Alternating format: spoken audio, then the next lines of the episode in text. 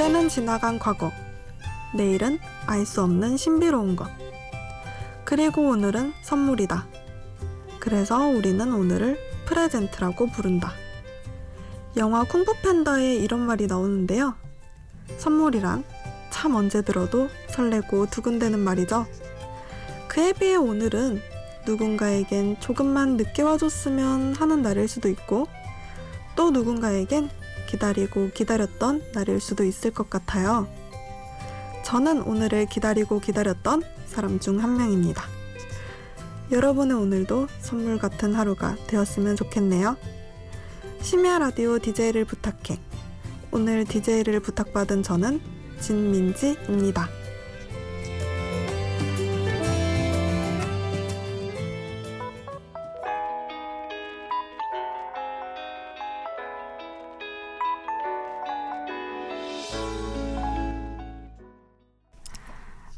첫 곡으로 박경의 보통 연애 들으셨어요. 안녕하세요. 저는 꿈쟁이 진민지라고 합니다. 방금 저를 꿈쟁이라고 소개했는데요. 그게 제가 꿈이 정말 많이 바뀌었거든요. 초등학생 때는 미스 코리아였고요. 중학생 때는 모델이었는데 키가 160에서 멈춰서 포기했어요. 아, 절대로 살이 쪄서 포기한 건 아니고요. 그래서 쇼핑몰 모델이라도 하고 싶었는데 아무도 저를 써주지 않더라고요. 그래서 저 고등학교 때 직접 쇼핑몰을 차렸어요. 그래서 저를 모델로 채용했죠. 근데 쇼핑몰을 열었는데요. 옷을 파는 것보다 쇼핑몰을 꾸미는 게 훨씬 더 재밌더라고요. 그래서 웹디자이너가 되려고 자격증을 땄어요. 근데 자격증을 하나 따고 나니까 막 다른 자격증들도 갖고 싶은 거예요. 그래서 제가 지금 무슨 일을 하고 있냐고요? 놀라지 마세요. 저는 지금 대학교에서 문예 창작을 배우고 있어요. 시나리오 작가가 되고 싶어서요. 제 꿈 정말 많이 바뀌었죠? 앞으로 몇 번이나 더 바뀔지 아휴, 제 스스로가 무섭습니다.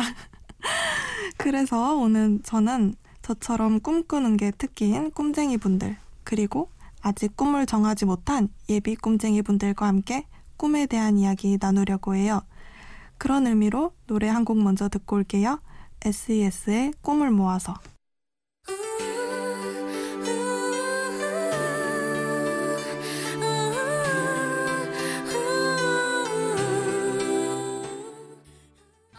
SES의 꿈을 모아서 듣고 왔습니다. 근데 사실 저는 SES 세대가 아니에요. 그때 저는 미스 코리아의 꿈을 꾸고 있었을 초등학생이었거든요. 그런데요, 여러분. 다들 어렸을 때 가수의 꿈은 한 번씩 꿔보지 않나요? 아니에요? 저만 그랬나요? 저는요, 옛날에 약수터 아이돌이었어요. 초등학교 막 입학했을 때 엄마 따라서 약수터에 가는 걸 그렇게 좋아했대요. 거기 가면 할머니, 할아버지들이 트로트 틀어놓고 막 춤추고 계셨거든요. 근데 제가 그 가운데 딱 서서 춤을 아주 장난 아니게 췄다는 거예요. 막 호응도 유도하면서요. 그때 저희 엄마는 제가 가수 될 줄 알았다고 하시더라고요. 아무튼 이렇게 춤에 관심이 많았던 저는 중학교 때 댄스 동아리에 너무 들어가고 싶어서 일주일 내내 연습해서 오디션을 본 적이 있어요. 근데 혼자 춤추는 건 너무 부끄러워가지고 친구 3명 정도 모아서 매일 같이 저희 집에서 같이 연습을 했는데요. 근데 그 댄스 동아리가 예쁜 애들만 뽑기로 유명했거든요. 저랑 같이 오디션 본 친구들 셋은 다 붙었는데 저만 떨어진 거 있죠. 와, 진짜 그때 생각만 하면 아직도 이불을 뻥뻥 차요. 떨어진 게 부끄러워서가 아니라 그날 한 개인기 때문에요. 저희는 카라의 Pretty Girl 춤을 열심히 연습해서 췄는데요. 그 오디션 심사를 보던 선배가 엄청 심드렁하게 보더니 어, 개인기 있으면 하나 해봐 라고 하더라고요. 막 떨어질 것 같아서 막 어쩌지 어쩌지 하다가 아, 제가 어지러움을 별로 못 느낀다는 걸 보여줘야겠다 싶어서 그 자리에서 무작정 뱅뱅 돌았어요. 진짜 토 나올 때까지 돈 것 같아요. 진짜 한참 돌았을 때, 아, 이제 그만 돌아도 된다고 해서 딱 멈췄는데요. 순간 눈앞이 하얘지는 거예요. 그 뒤로 기억이 없어요. 눈 떠보니 양호실이더라고요. 그리고 제 친구들은 7년이 지난 지금까지도 그 얘기를 합니다. 그 이후로 저 그 동아리에서 돌 플러스 아이로 불렸다는 거 있죠? 그때 추억을 살려서 카라의 Pretty Girl 그리고 제시제이, 아리아나 그란데, 니키 미나즈의 Bang Bang 듣고 올게요. 그리고 저는 이불 좀 차고 와야겠어요.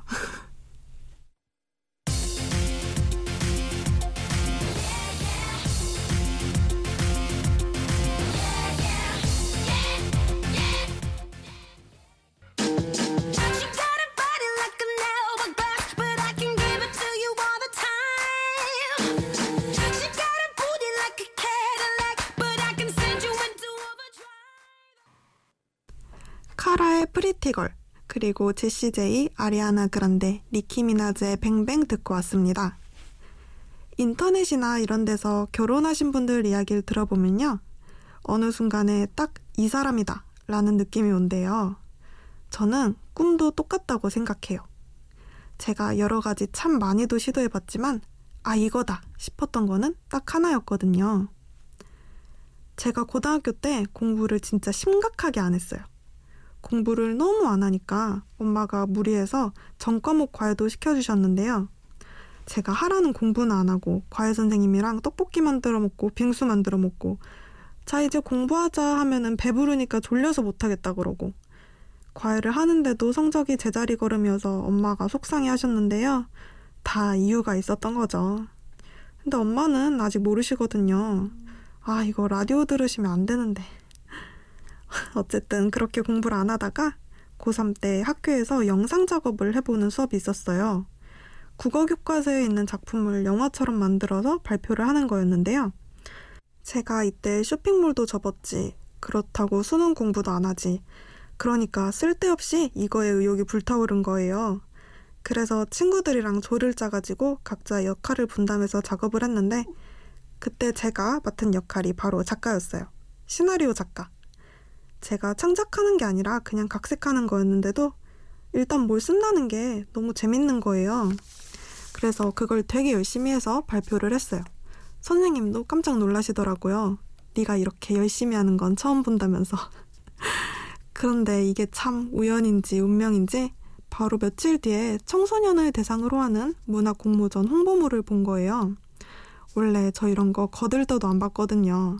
근데 아, 왠지 이거는 한번 해보고 싶은 거예요.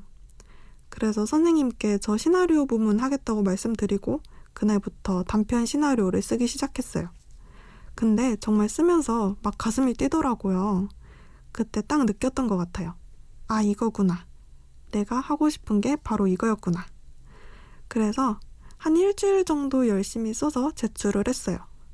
결과는, 네, 아쉽게 상을 받지는 못했습니다. 아, 별로 아쉬운 결과는 아닌가.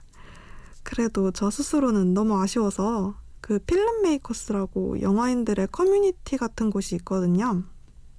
배우나 스태프 구인구직도 하고 자작 시나리오를 올려서 평가도 받고 그러는 곳이 있는데 거기에 제 시나리오를 올렸어요.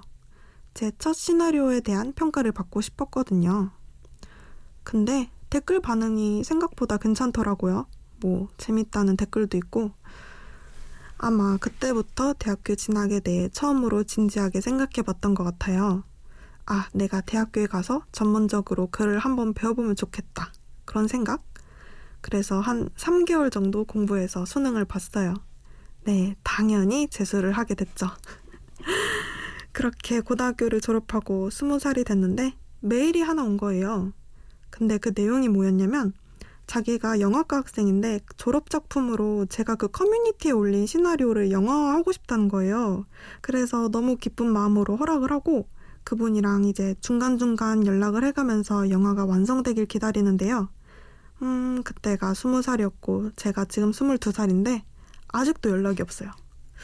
대체 뭘까요? 그분 전화번호도 바뀐 것 같더라고요. 그렇게 제 첫 시나리오는 미스테리로 남아버렸습니다. 아직도 궁금해요. 그게 영화가 됐을까요? 노래 듣겠습니다. 영화 토이스토리의 OST in Me와 백예린의 Bye Bye My Blue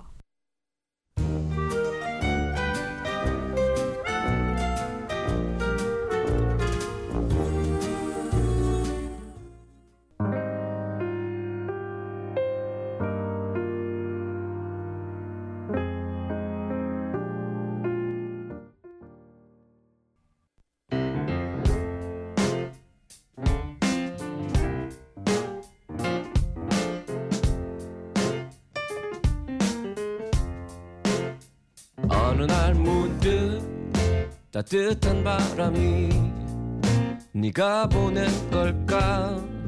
네 냄새가 나 참 향기롭다. 참 오랜만이다. 보고 싶다. DJ를 부탁해.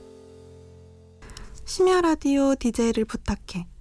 저는 오늘의 DJ 꿈쟁이 진민지입니다. 꿈은요, 생각지도 못할 때 찾아와서 똑똑 문을 두드리는 것 같아요. 저도 물론 생각지도 못한 순간에 꿈이 정해진 케이스인데요. 제 주위에도 그런 경우가 꽤 있더라고요. 첫 번째는 바로 저희 사촌 오빠인데요. 어렸을 때 사촌 오빠의 꿈은 만화가였어요. 오빠는 자기가 주인공이고 저랑 사촌 동생이 등장하는 만화를 그려서 연재를 했는데요. 어, 10년도 더 넘은 일이라 자세히 기억은 안 나는데 당시엔 그게 엄청 재밌었던 것 같아요. 막 몰래 다음 편 훔쳐보려다가 얻어맞고 그랬었거든요. 근데 이 오빠가 중학교에 가더니 만화보다는 게임에 흥미가 생긴 거예요. 근데 진짜 오빠가 특이한 게 보통 만화나 게임을 좋아하면 그냥 그걸 즐기는 걸로 끝나잖아요. 근데 이 오빠는 그걸 항상 만들었어요. 만화도 직접 그리고 게임도 직접 만들었거든요. 제가 중학생 때 오빠가 게임을 만드는 걸 살짝 본 적이 있는데, 음, 중학생인데도 굉장히 전문적인 프로그램을 사용해서 제대로 만들더라고요. 아, 그래서 지금은 뭐 하고 있냐면요. 대학교에서 저작권에 대해 공부하고 있어요. 어? 갑자기 웬 저작권? 하는 분들도 계실 텐데요. 지금은 게임 회사에 취직해서 게임 저작권과 관련된 일을 하는 게 꿈이라고 하네요. 누가 뭐래도 좋아하는 일을 꿈으로 갖는 건 정말 기쁜 일인 것 같아요. 오빠가 꼭 꿈을 이뤘으면 좋겠네요.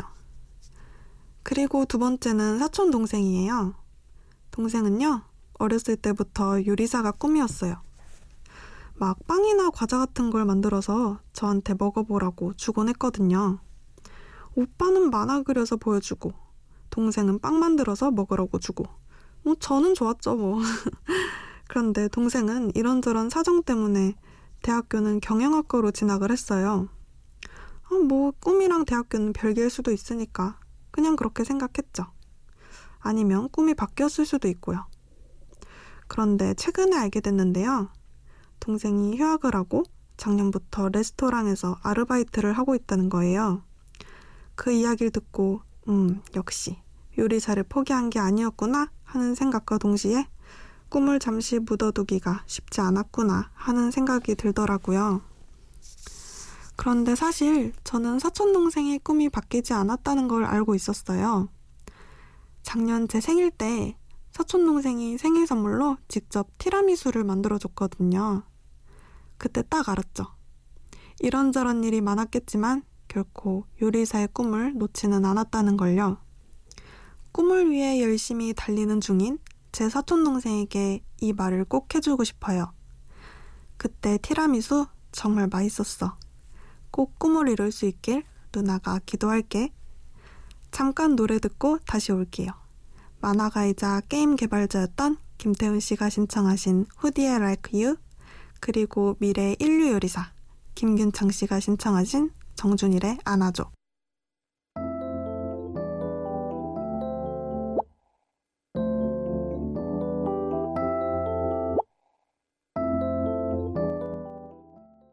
서러운 마음을 못 이겨 잠못 들던 어두운 밤을 또 견디고 아 잔잔하고 좋네요.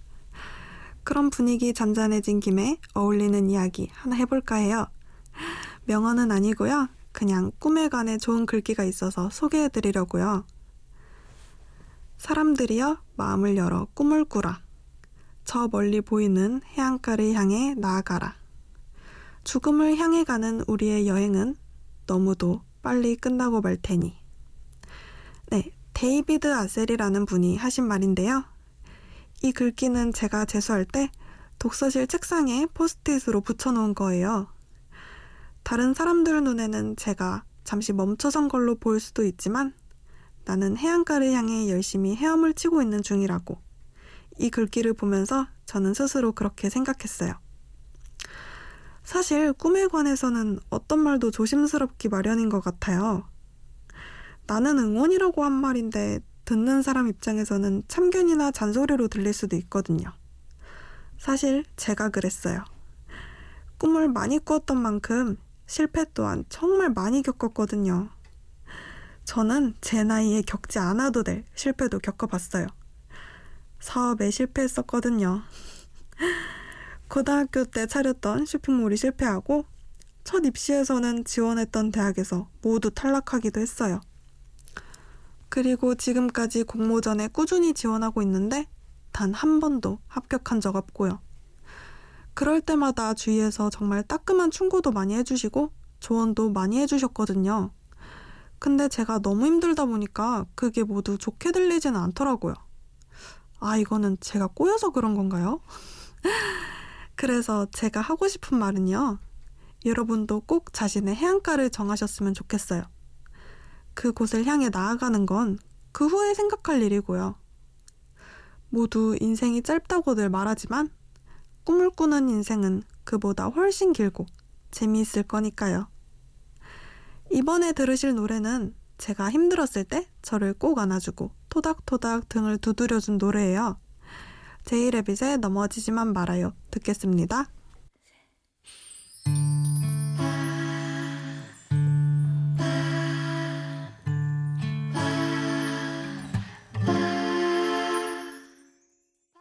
제 꿈 이야기를 쭉 하다 보니까 여러분이 꾸었던 혹은 꾸고 계신 꿈은 뭔지 궁금하네요. 작년 겨울 저의 두 번째 수능 시험이 끝났을 때였어요. 시험 보기 전에는 수능 끝나면 이것도 하고 저것도 해야지 그랬었는데 막상 수능 시험이 끝나니까 의욕이 싹 사라져서 아무것도 하기가 싫은 거예요. 그런데 하도 제가 집에만 콕 박혀서 뒹굴거리고 있으니까 엄마가 답답하셨는지 제발 좀 집에서 나가라고 하시더라고요. 어, 마침 저도 좀 답답하기도 했고, 근데 만날 친구는 없어서 저희 동네 도서관에서 주민 대상으로 해주는 강의를 들었어요. 강의명은 쉽게 따라할 수 있는 재미있는 글쓰기였고요. 아, 그런데 이 강의 연령대가 참 다양하더라고요. 한 30명 정도 들은 것 같은데요. 초등학생이 한 10명, 그리고 아주머니 몇 분, 그리고 나머지 분들은 나이가 많으신 할머니, 할아버지셨어요. 아, 제 나이 또래는 단 한 명도 없었습니다. 아무튼 강의 첫 시간에 일어나서 자기소개하는 시간이 있었어요. 근데 제 순서가 되니까 강사분께서 우리 학생은 꿈이 뭐예요? 하고 물으시는 거예요. 저한테만 이런 질문을 하셔서 조금 당황스러웠는데 그냥 당당하게 작가라고 그랬어요. 그때는 또 꿈이 소설 작가였거든요. 근데 강사분이 멋지다고 막 띄워주시는 거예요. 그래서 저는 꼭 현대문학의 별이 될 거라고 그만 오버를 하고 말았습니다. 근데 다음 차례인 초등학생한테도 똑같이 꿈이 뭐냐고 물어보셨거든요. 근데 그 초등학생이 저는 구급 공무원이요. 그러는 거예요. 다시 한번 말하지만 저는 초등학생 때 꿈이 미스 코리아였습니다. 저도 요즘 애들이지만 와, 요즘 애들 어린데도 꿈이 굉장히 구체적이구나 싶었어요. 그리고 왠지 얼굴이 화끈화끈 거리더라고요. 나만 이렇게 구름이 둥실둥실 떠있는 꿈을 꾸고 있는 건가 싶고요. 작가라는 꿈이 흔한 건 아니잖아요. 그래도 학교에 가면요. 같은 꿈을 꾸고 있는 친구들이 있어서 정말 좋아요. 무언가를 배우는 것도 좋지만 이렇게 같은 꿈을 가진 친구들과 서로 이야기하는 게 너무 좋고 행복해서 학교에 열심히 가게 되더라고요. 여러분 주위에도 같은 꿈을 꾸고 계신 친구가 있나요? 아니면 꿈을 나눌 수 있는 친구가 있나요? 사실 오늘 제가 여러분께 그런 친구가 되고 싶었거든요. 꿈을 나누는 친구. 제가 오늘 꿈을 많이 나눠드리고 싶었는데, 음, 잘 받으셨는지 모르겠네요. 소녀시대의 단짝 듣고 올게요.